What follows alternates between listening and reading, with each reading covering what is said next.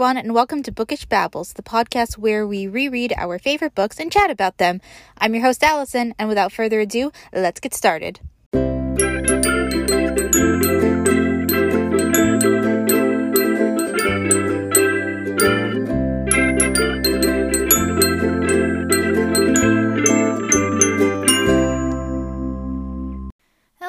Everyone, and welcome to episode 28 of Bookish Babbles. Today we are talking about chapters 13 to 15 of Catching Fire by Suzanne Collins. Woo!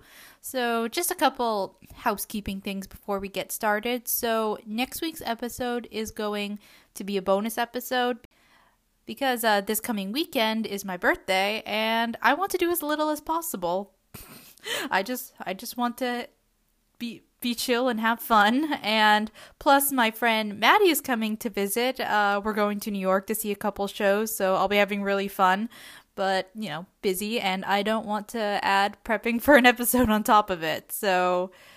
Yeah, and I might blog about it on my YouTube channel as well, so be on the lookout for that. But anyway, um yes, I pre-recorded the bonus episode with Sarah yesterday. It's the uh, one that won the poll, and it's her um, original tag, which is a five seconds of summer book tab. So, tab. A five seconds of summer book tag. So definitely check it out. Um, she put a lot of thought into the questions, and and and they were really good. And I put very little effort into my answers because I literally like scroll through my Goodreads like five minutes before she and I recorded to try to think of some books to answer the questions for because I was very chaotic yesterday, apparently. And I think that reflects in how I acted while recording with Sarah. So y'all get to hear that next week. uh, yeah. But yeah, uh, yeah, that's mainly what I needed to cover. So with that being said, uh, let's get into the episode. All right, so last week, uh, Bonnie and Twill uh, tell Katniss all about the uprising in District 8 and their plans to find District 13 because they think it wasn't really destroyed. Uh, the electricity on the fence was turned on, and Katniss injured herself while getting over it. So she has to rest, and we get some nice Everlark fluff. And for the quarter quell, Katniss will have to go back into the arena. So this week, uh, Katniss, Peeta, and Haymitch have a training montage. Once again, Katniss and Peeta will be tributes in the Hunger Games, and we get to meet their competition. So, with that being said, let's get into chapter 13.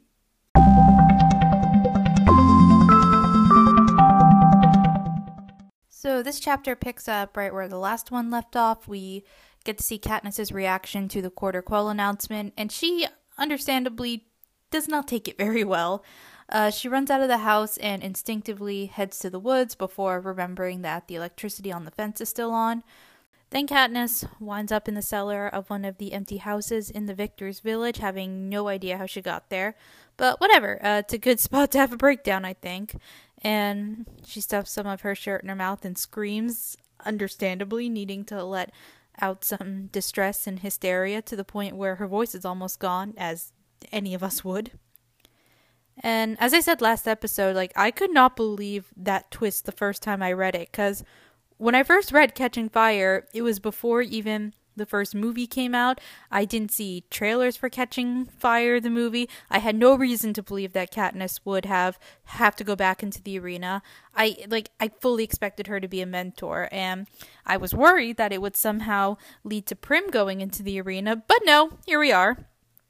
And as Katniss points out in the text, it's kind of a genius move on Snow's part because we're all expecting some kind of, you know, public humiliation and or execution or for someone she loves to be punished in that way. But this makes it look like it's not Snow directly killing or punishing Katniss because, you know, it's the Hunger Games. It's just what was written in the charter. Oopsie daisies, what can you do?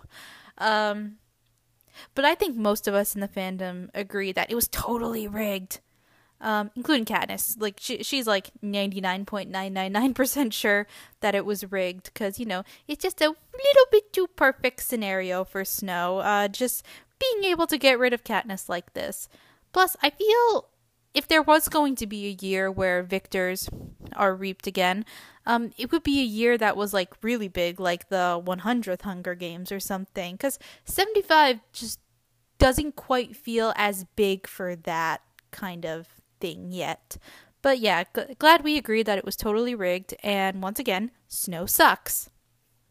And there's a really good passage that starts toward the bottom of page 175 that I just want to read to you guys real quick.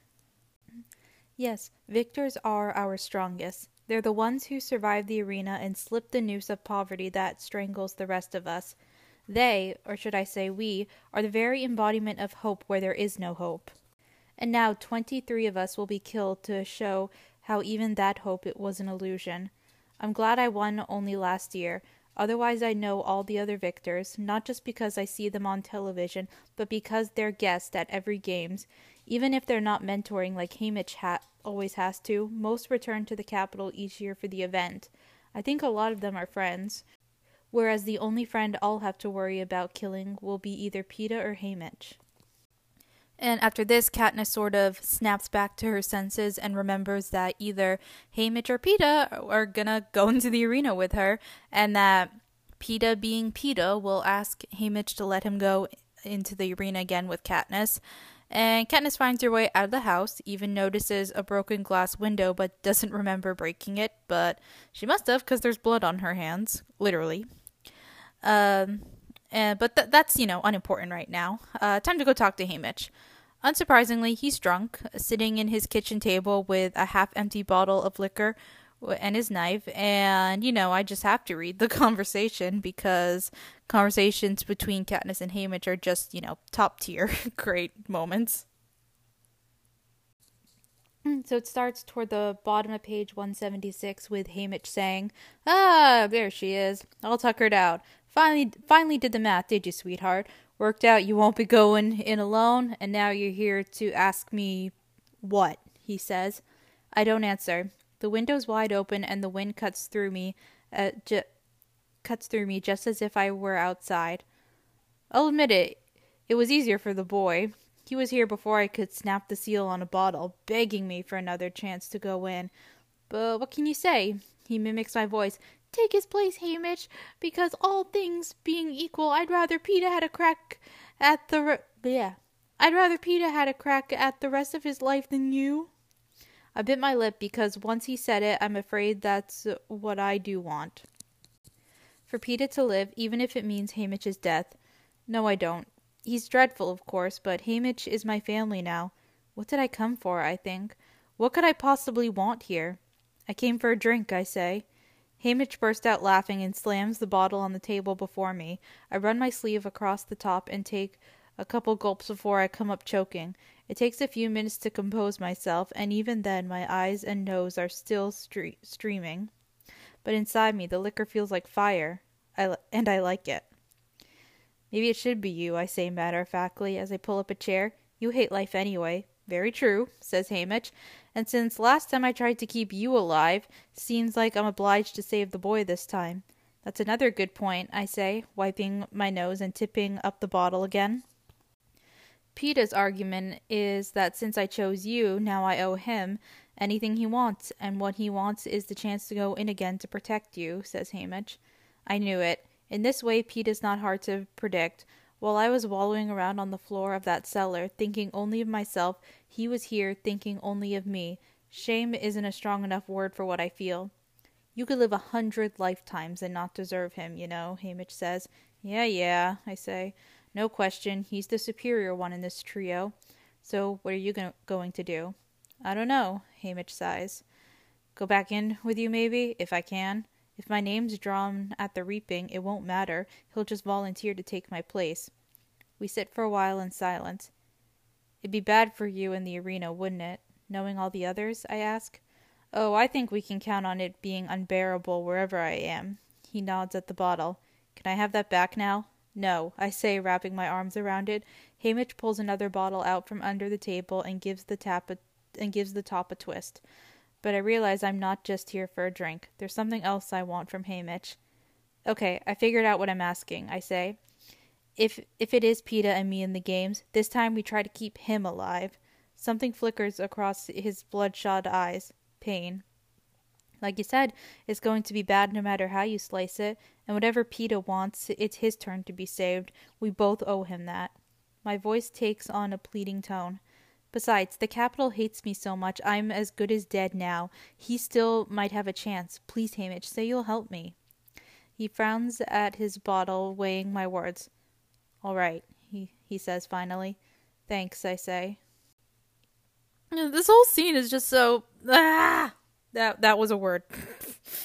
but I know I say a lot that Katniss cannot catch a break, but neither can Haymitch. Like he won't say it out loud, but he really loves Katniss and Peeta. Like he probably didn't let himself get too attached during the 74th games cuz you know, he knew it was still unlikely that one of them could make it out. Then, once they both won, they were supposed to be safe from the reaping, so he could start to feel attached to them. Now, Haymitch is definitely going to lose at least one of them, or die himself. Either way, it's an extremely shitty situation. Fuck you, Snow. Anyway, uh, Katniss goes home and Gale is there. Uh, not who I would want to see right now. And now he admits that Katniss was right about running away. Like, yeah, no shit, Gale. Get with the program here. And the next morning, Katniss has a killer hangover, because of course. And the first thing she does when waking up is running to the bathroom, because, you know, it comes back up the other way. But you get the picture.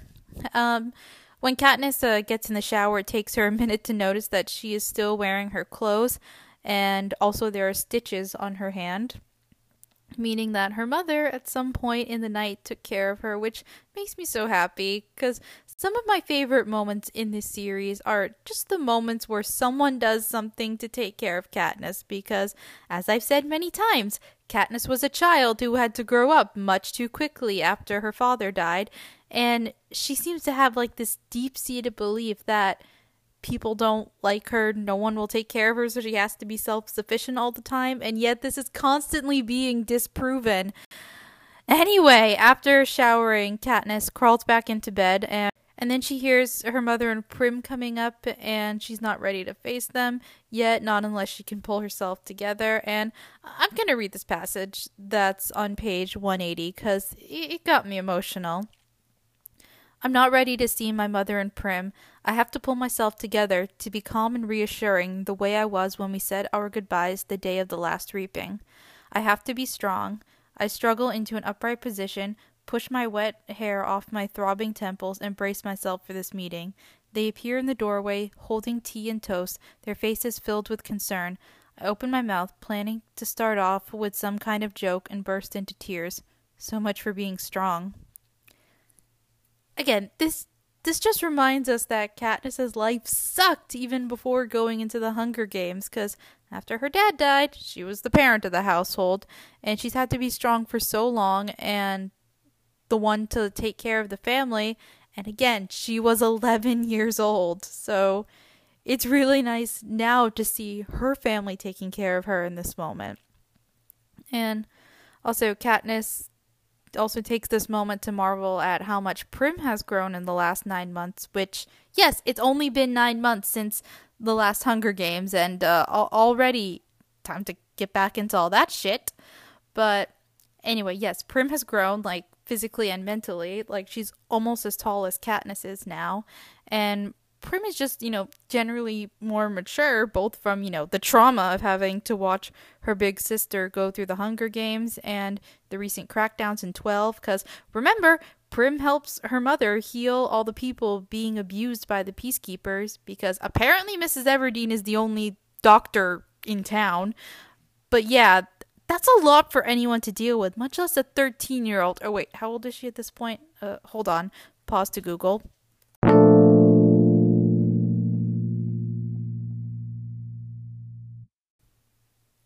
Uh, yeah. So according to Google, uh, Prim's birthday is May 11th. Also, Katniss's birthday is on May 8th, so the Everdeens have a thing for May birthdays, apparently. Uh, so the Quarter Quell announcement is like three months before the games, and we know uh, from Ballad that the reaping takes place on July 4th, so it's currently April. Okay, so Prim's still 12 and Katniss is still 16. Okay, glad we got that sorted out. So yeah, a lot for a 12 year old. Moving on. Alright, so Katniss takes a mug of broth over to Haymitch, and he's only just waking up, and the two of them sit there quietly. And then Peeta comes in, apparently having been upstairs the whole time. And we find out that he poured all of Haymitch's liquor down the drain and even paid off Ripper to not sell Haymitch or Katniss anymore. Cause, and even went as far as to threaten to report her to the peacekeepers. Uh, so Pete has switched from nice, caring friend to hard ass coach, apparently. And insisting that one of them is going to make it out of the arena. So they're going to start acting like careers. And it's kind of interesting uh, between the three of them to see how they react to the quarter quell news because Katniss and Haymitch kind of wallow a bit. Like, I don't think they want to do anything until the reaping. But Peeta is very driven to do anything and everything in his power to make sure that Katniss and Haymitch survive. And I mean, as he puts it, one of us is going to be Victor again, whether you two like it or not. And then he storms out of the room, slamming the front door behind him, like Loki drama king, apparently. I don't know, maybe he's just been hanging out with Haymitch and Katniss too much. And I like the brief conversation they have after Peeta leaves. So Katniss says, I don't like self righteous people. Haymitch replies, What's the like? You, you and me, that's who he plans on coming home. Well, then the joke's on him. And cue the training montage. Um, they do like I I really like training montages in movies it's kind of sad it's not in the Catching Fire movie, though I understand why it isn't there. But still, you know, it would have been cool to see. So anyway, so during this training montage, um, they do exercises to strengthen their bodies, including running and lifting heavy things. They work on combat skills, throwing knives, practicing hand-to-hand combat. Katniss even teaches them to climb trees. Uh, Mrs. Everdeen puts them on a diet to help them gain weight. Prim tends to their sore muscles, and Madge even sneaks them copies of her father's Capitol newspapers. And another thing they do to prepare is to watch the tapes of past Hunger Games that Effie has sent them, and that way they can study and get to know their potential competition. And while they're doing this, Katniss realizes that she and Peeta never got to meet any of the other victors while on tour. And Haymitch says the reason being because Snow wouldn't want her being seen connecting with them since, you know, Victors are Panem celebrities and, you know, seeing Victors get along with Katniss could encourage people to be more, you know, rebellious in certain districts. Ooh. And overall, Katniss kind of likes the training, mostly because it gives her something to do other than, you know, wallow.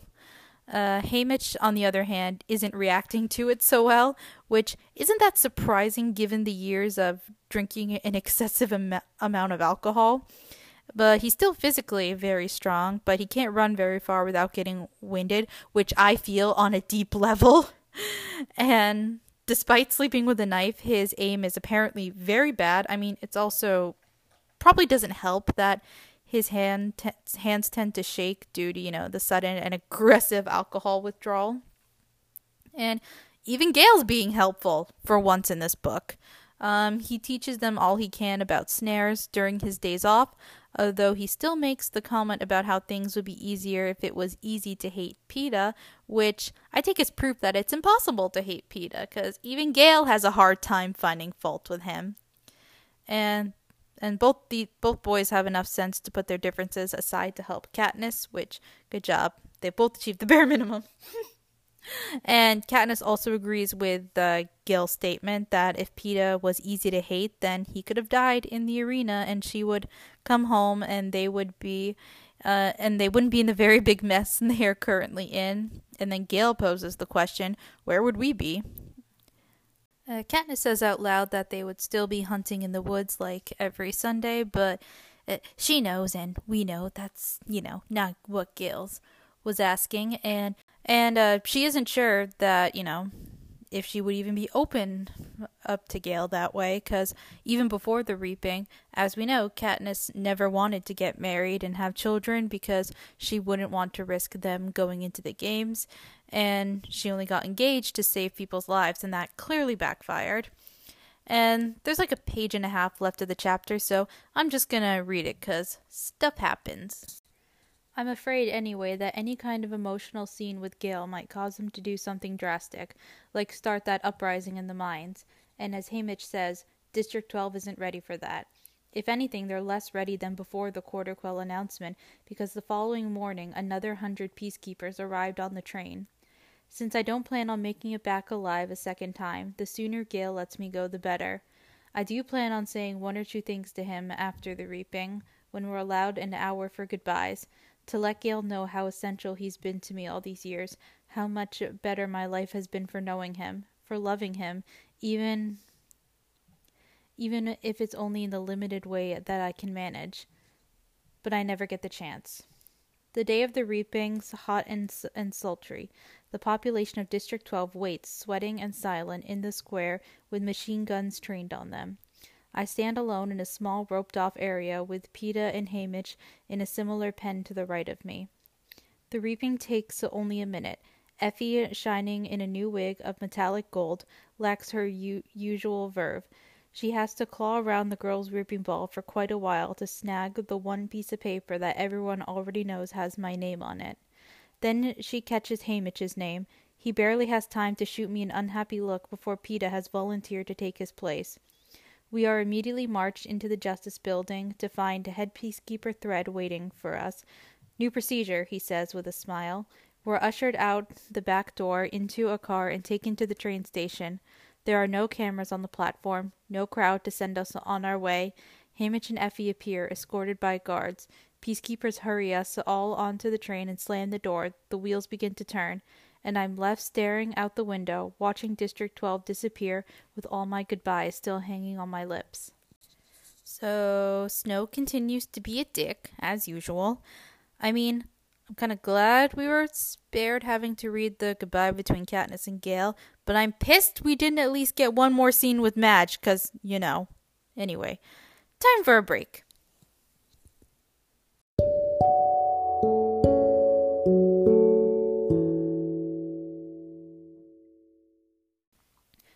We are back, back on the train, on our way to the Capitol, back in the games. Okay, so I'm going to read the first bit of the chapter because, once again, Suzanne is showing off what a good writer she is. the nerve. I remain at the window long after the woods have swallowed up the last glimpse of my home. This time I don't even have the slightest hope of return. Before my first games, I promised Prim I would do everything I could to win, and now I've sworn myself to do all I can to keep Peeta alive. I will never reverse this journey again. I'd actually figured out what I wanted my last words to my loved ones to be, how to, how best to close and lock the door the doors and leave them sad but safely behind. And now the Capitol has stolen that as well. We'll write letters, Katniss, says Peeta from behind me. It will be better anyway. Give them a piece of us to hold on to. Haymitch will deliver them for us if if they need to be delivered. I nod and go straight to my room. I sit on the bed, knowing I will never write those letters. They will be like the speech I tried to write to honor Rue and Thresh in District 11. Things seem clear in my head, and even when I talk before the crowd, but the words never came out out of the pen right, because they were meant to go with embraces and kisses, and a stroke of Prim's hair, a caress of Gale's face, a squeeze of Madge's hand. They cannot be delivered with a wooden box containing my cold, stiff body. So I know we're supposed to think of Gale as Katniss's best friend, but I think Madge is actually her best friend. Anyway, uh Katniss pulls herself together in order to stay focused on her mission of, you know, keeping Peeta alive and making sure he's the victor and just in time for dinner. Though the meal is subdued, which includes long stretches of silence. Uh, Peeta and Effie try to make small talk. Uh, Peeta compliments her new hair, which is gold now. Effie had it done that way in order to match Katniss's pin, and she mentions wanting to get something gold for Haymitch and Peeta as well, so they look like a team. And I think when I read the books for the first time, like this was the moment that made me really start to like Effie, because when we first meet her, we think of her as, you know, just the brainwashed Capitol person who loves the Hunger Games and has no problems with kids dying every year. Um, so now we really start to see her humanity a bit more. And because after uh, Katniss and Peeta won the year before, she probably let herself herself start to feel attached to them, like Haymitch did. Oh, hi Ray. My my dog jumped up on the couch to join me. Um, what was I saying? Oh yeah, uh, Effie feeling attached to Pete and Katniss. Um, but and now they're going back into the arena again. Um, and she even refuses to have wine when she sees the effort Haymitch is putting in. Like, if that's not what a friend does, I don't know what it what is. And after dinner, they watch uh, the reaping recaps. Uh, according to Katniss, of the 75 total victors from over the years, 59 are still alive, possibly 60 if you're like me and you believe that Greasy Sae is Lucy Gray. So yeah, anyway, um, Haymitch understandably has a very hard time watching the reaping since many of the victors are his friends and, you know, can't really do anything to help them. Uh, since, as the mentor, uh, Katniss and Peeta are the only ones he can help. Right. and just just like the previous year, only a few tributes stick out in Katniss's mind as she watches the reapings. Uh, we got Cashmere and Gloss from District 1, who, by the way, are brother and sister. Like, like, can you imagine having to go in with your sibling? Like, yikes. Uh, then there's Brutus from District 2 who volunteered. He's he's in his 40s and apparently can't wait to get back into the games. I don't know, I don't know about you guys, but it gives off like a guy who peaked in high school and wants to relive his glory days vibe. And we get the first mention of Finnick, aka the other best man in the whole series. Uh, if you don't like Finnick, then something is wrong with you. This isn't an opinion, it's a fact. anyway, uh, so he's going to be in the games, and he's the youngest victor ever, having won at only 14 years old.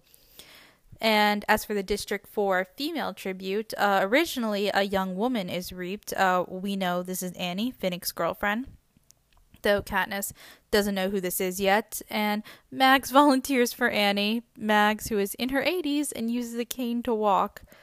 Reminder, Mags won the 11th Hunger Games exactly 1 year after Lucy Gray won and it and it was also the first year that they used a brand new arena that, you know, wasn't the amphitheater in the Capitol. And I want a book about her games. Because it'd be so interesting, just the environment of Panem at the time. And it also means that Mags, hold on, because she was 16 in the 11th Hunger Games. That means she was 15, I think, when the 10th Hunger Games, aka when the events of Ballad of Songbirds and Snakes were happening. So she's three years younger than Coriolanus Snow. So that means she was also a child during the dark days when all this was happening. Seriously, what? Okay, yeah, a book about Mags would be so interesting, especially because, you know, we'd have a child who experienced the dark days from, you know, the district's point of view instead of, you know, Coriolanus' experience because, you know, he's obviously Capitol. And we know how he turns out. Anyway, um, what was I saying?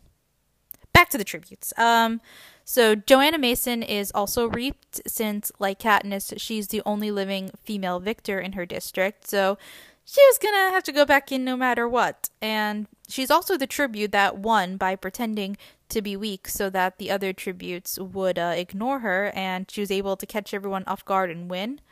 Um, Katniss also mentions a woman from 8 named Cecilia who's in her 30s and has three kids whom she has to detach yourself from, and that that's heartbreaking to think about. And to make the situation even worse, um, Chaff from Eleven, who's one of Haymitch's closest friends, is also reaped. Um, uh, the announcers on TV actually get teary when Katniss is reaped and Peeta volunteers because, you know, the star-crossed lovers will never have the odds in their favor, apparently. But they kind of get over it, and since, you know, this will be the best games ever, uh, leaves after that without a word, and, you know, who can blame him? Uh, Peeta tells Katniss to get some sleep, though she's very reluctant to since she knows the nightmares are going to be really bad, but feels too awkward to even ask Peeta to sleep with her since after Gale's whipping, she kind of, you know, chose, quote unquote, to be with him. Uh, besides, Peeta wants to stay up and review his notes. And sure enough, Katniss has a nightmare about Mags turning into a rodent and chasing her, so good times and naturally she can't go back to sleep and she goes to find someone who can you know make her some kind of beverage And she ends up getting warm milk, and she finds Peeta in the TV room watching the Hunger Games episode where Brutus became the victor. And the two of them cuddle on the couch. Aw, something they haven't done since before the Quarter Quell announcement. And just these lines at the bottom of page 193, it, sums up the feelings in this scene perfectly. Um, warmth radiates from the spot where his lips just touch my neck, slowly spreading through the rest of me. It feels so good, so impossibly good, that I know I will not be the first to let go. I don't think we ever get this level of warmth and comfort from moments with Gale. Uh, then the Capitol attendant comes in with an extra mug of warm milk and lingers for a bit, like he wants to say something, but in the end leaves. Uh, Peeta says he thinks that the attendant feels bad for them and that a lot of people in the Capitol won't be happy about victors having to go back into the arena since they have a tendency to get attached to their favorite victors. Though Katniss is convinced that once the bloodshed starts, the Capitol citizens will get over it and she doesn't have time to worry about the emotions of Capitol citizens. Uh, Peeta then lets Katniss pick uh, whichever games to watch next, and they end up watching Haymitch's games since they never did before for obvious reasons, and because uh, they want to watch an example of a quarter quell, and they don't have the tape for the first quarter quell since apparently the victor who won that year has since passed away, and Effie only sent them tapes of the people they would potentially have to go up against in the arena. Uh, so the tape starts with President Snow reading the card and announcing what the quarter quell twist will be, which is, you know, double the amount of tributes. Um, then cuts to the reapings.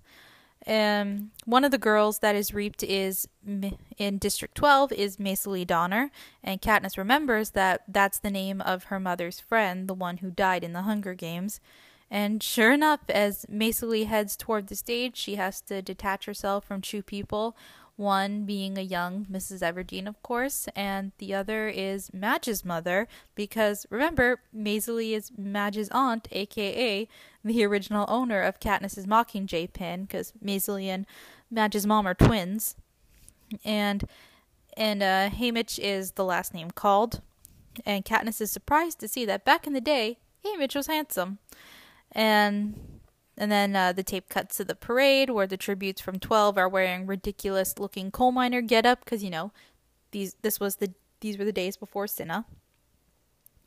Uh, then cuts to the interviews. Uh, Katniss and Peeta get to watch Haymitch's full interview since he's the victor, and th- the interview is great. Hold on, it's on page 197. Let me find it real quick. So, in the interview, Caesar asks Haymitch, So, Haymitch, what do you think of the games having 100% more competitors than usual? asks Caesar. Haymitch shrugs. I don't see that it makes much difference. They'll still be 100% as stupid as usual, so I figure my odds will be roughly the same. The audience burst out laughing, and Haymitch gives them a half smile. Snarky, arrogant, indifferent. He didn't have to reach for that, did he? I say. Right then, cut to the cut to the games, and the tributes are in the most beautiful looking arena ever. Like, it's apparently so pretty that when the gong sounds, like, most of the tributes don't even move off their platform since they're so distracted. Uh, Haymitch is one of the few who doesn't, so he's able to grab a pack from the cornucopia and take off without much trouble. Uh, 18 tributes are killed in the bloodbath that first day, and then a lot of others die off because almost everything in there in the pretty arena is poisonous, and only the rainwater and food from the cornucopia are safe to consume.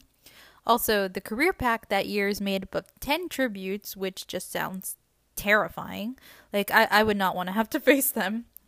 Uh, Haymitch continues to walk away from the mountain and deals with a pack of uh, carnivorous, fluffy golden squirrels and butterflies with deadly stings. Uh, Maysilee ends up doing pretty well on her own. She manages to get a small pack from the cornucopia that included a couple dozen darts, and using the poison from the plants, uh, she made them pretty effective weapons. Uh, four days into the games, the mountain erupts, meaning that it's actually a volcano and it wipes out a bunch of tributes, including half of the career pack. Uh, keeps heading in the rough in roughly the same direction when he's unlucky enough to run into three of the career tributes. Uh, but luckily he has a knife and is able to kill two of them. The third one nearly kills him, but Maysilee uh, takes him out with a poisoned dart, so saving Haymitch's life. And just like that, they're allies. And and just like with uh, Katniss and Peeta, things got easier for Haymitch and Maysilee once they decided to team up. Uh, they're able to get some more rest, gather rainwater, fight as a team, etc. Um, while doing all this, Haymitch keeps them on the move. Uh, when Maysilee asked him why, it's because he wants to see what's at the end of the arena, which makes me wonder, like, how big is this arena? Because I think Katniss's arena, it, like, it would take her like two or three days to travel across it, but this one just seems much bigger. Uh, anyway, they do eventually get to the edge, though they had to use a flamethrower to get through the hedges, um, which they got from a dead tribute. And my question is, why didn't they keep it? I mean, it would probably be heavy and awkward to carry around, but still. Uh, anyway, uh, what they find is a cliff. Uh, Maysilee wants to keep moving, but Haymitch wants to stay, so Maysilee ends up breaking off the alliance since they're down to the top five and she doesn't want her and Haymitch to be the last two tributes standing. Uh, Haymitch agrees and doesn't even turn to look at her as she walks away. Uh, while Haymitch keeps studying the edge, he accidentally kicks a pebble off a cliff, and a minute later, the pebble comes back. Uh, so then he throws down a rock the size of his fist, and sure enough, it comes back. Haymitch laughs and seems excited, but that doesn't last long because then we hear Maysilee scream. And even though the alliance was broken and no one would blame him for ignoring her, he runs to help her anyway, which just proves that Haymitch did genuinely care for Maysilee.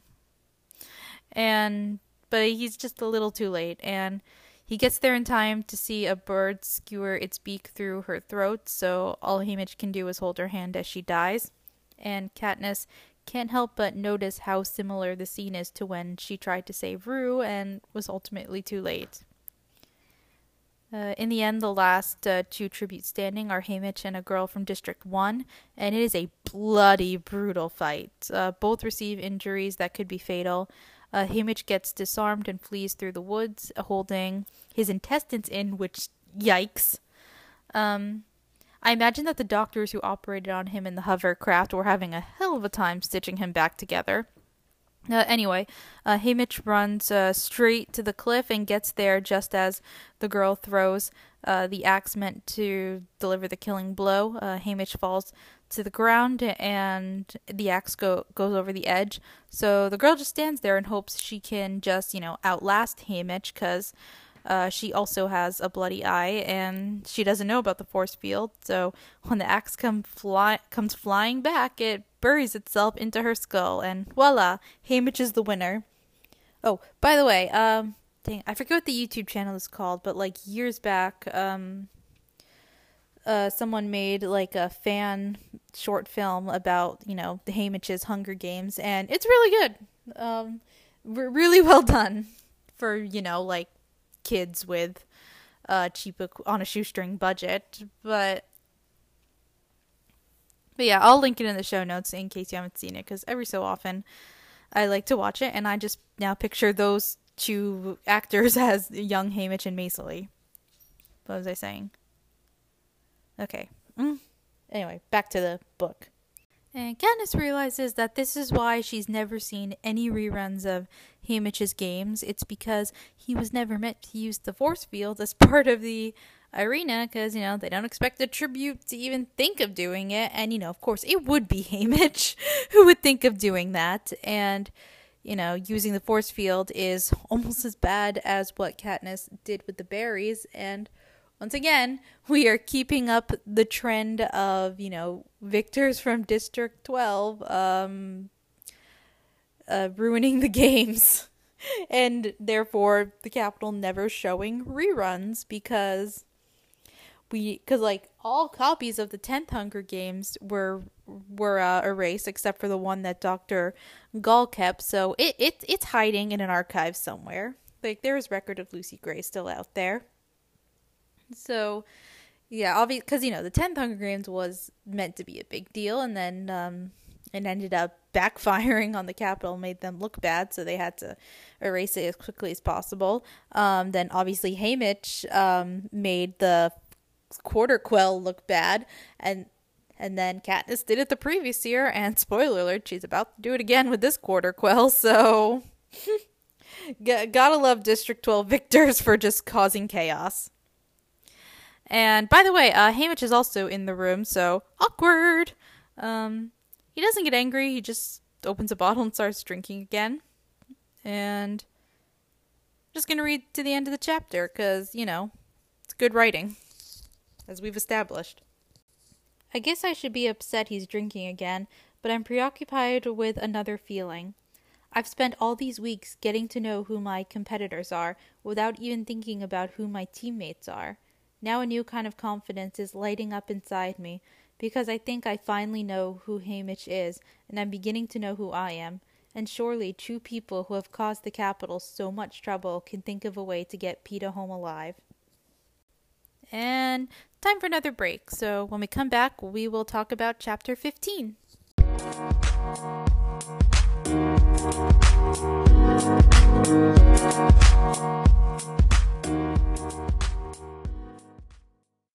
And we're back. So Katniss is back in the Capitol, back in the Remake Center, ready to get ready for the tribute parade. She's been through this, she knows what to expect, uh, but what she was not prepared for was the emotional ordeal her prep team would put her through.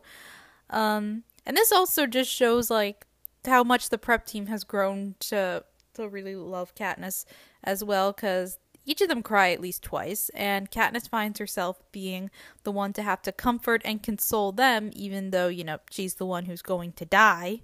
Because I guess the prep team were never properly taught how to be strong for someone else, since their lives have always been so easy.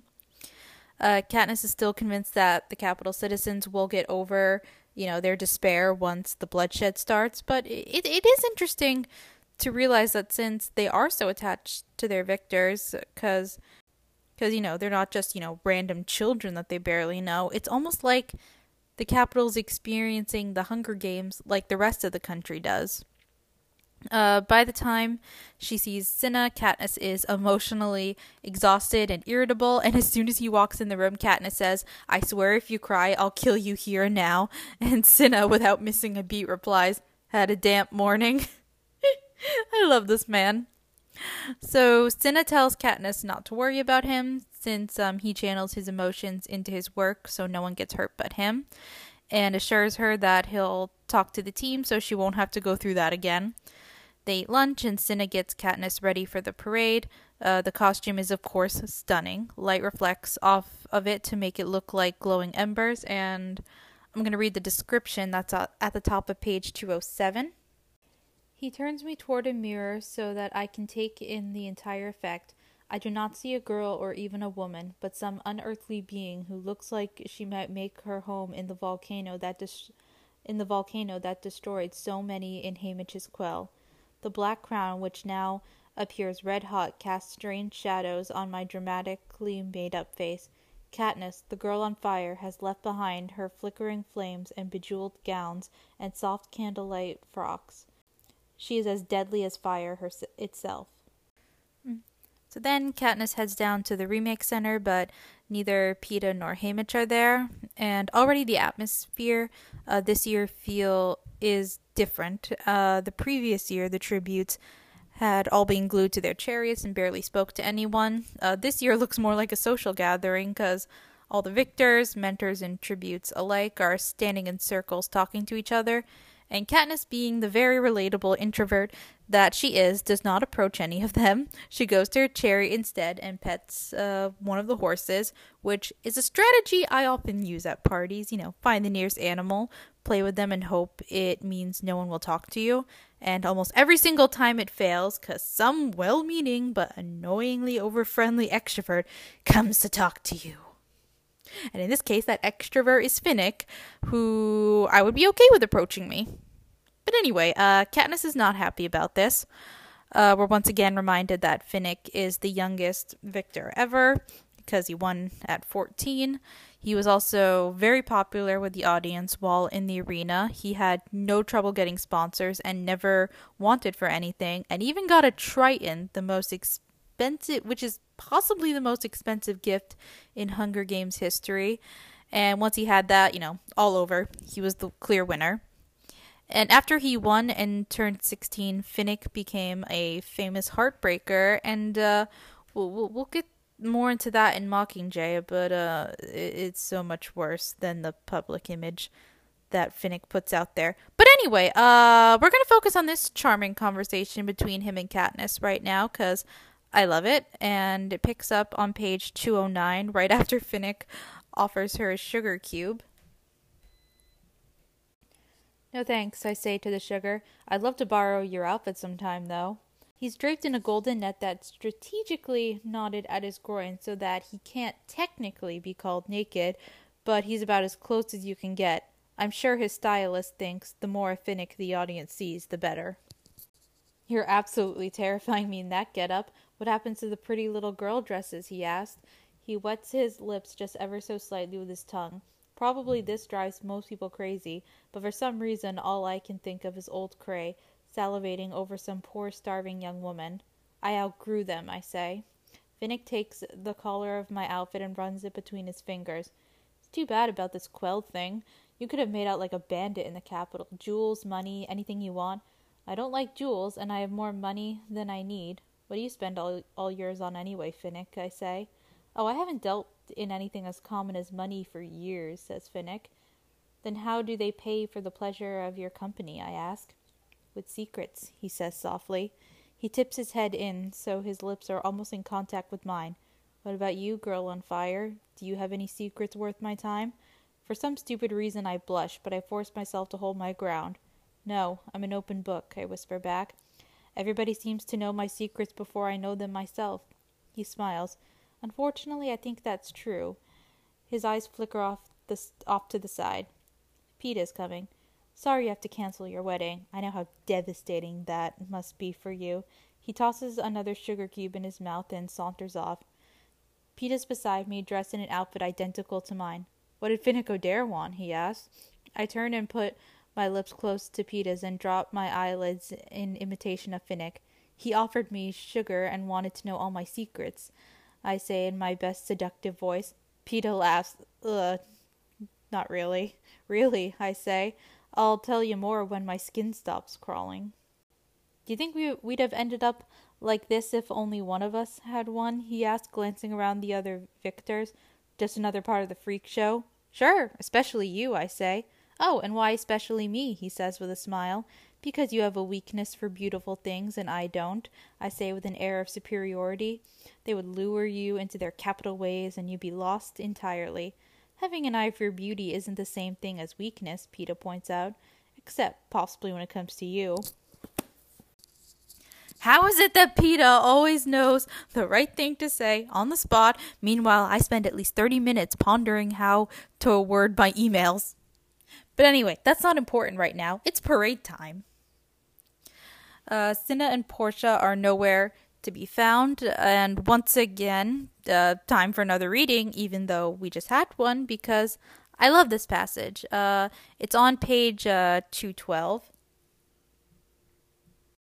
I look up into those blue eyes that no amount of dramatic makeup can make truly deadly, and remember how just a year ago I was prepared to kill him convinced he was trying to kill me. Now everything is reversed. I'm determined to keep him alive, knowing the cost will be my own life. But the part of me that is not so brave as I could wish is glad that it's Peeta, not Haymitch, beside me.